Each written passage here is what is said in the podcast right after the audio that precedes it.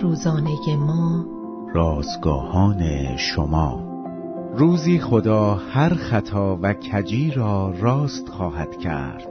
روز بیست و چهارم از شماره دهم نان روزانه ما.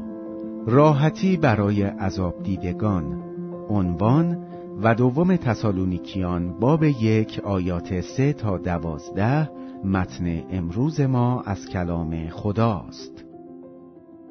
یکی از متون ادبی محبوب من مربوط به صحنه از کتاب دیوید کاپرفیلد است وقتی که عمه خشمگین در برابر ناپدری شرور او به خاطر آزار برادرزادهش قد علم می کند.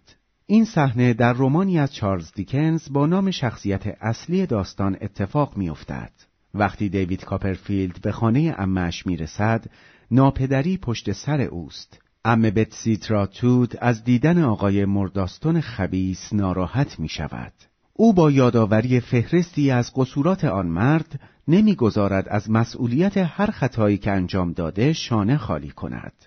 اتهامات او آنقدر قوی و درست است که آقای مرداستون با وجود شخصیت معمولا پرخاشگرش سرانجام بدون گفتن کلمه‌ای آنجا را ترک می کند. به واسطه شخصیت قوی و مهربان ام بتسی بالاخره دیوید به حق خود می رسد.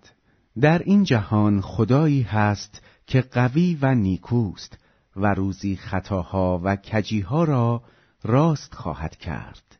عیسی در هنگام بازگشتش همراه با گروهی از فرشتگان قدرتمند نزول خواهد فرمود.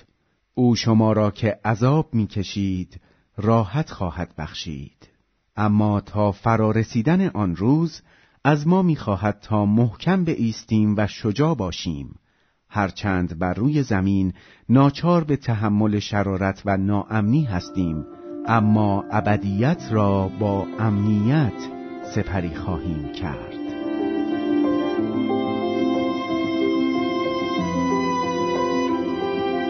کلیه حقوق متن این اثر متعلق به انتشارات جهان ادبیات مسیحی است.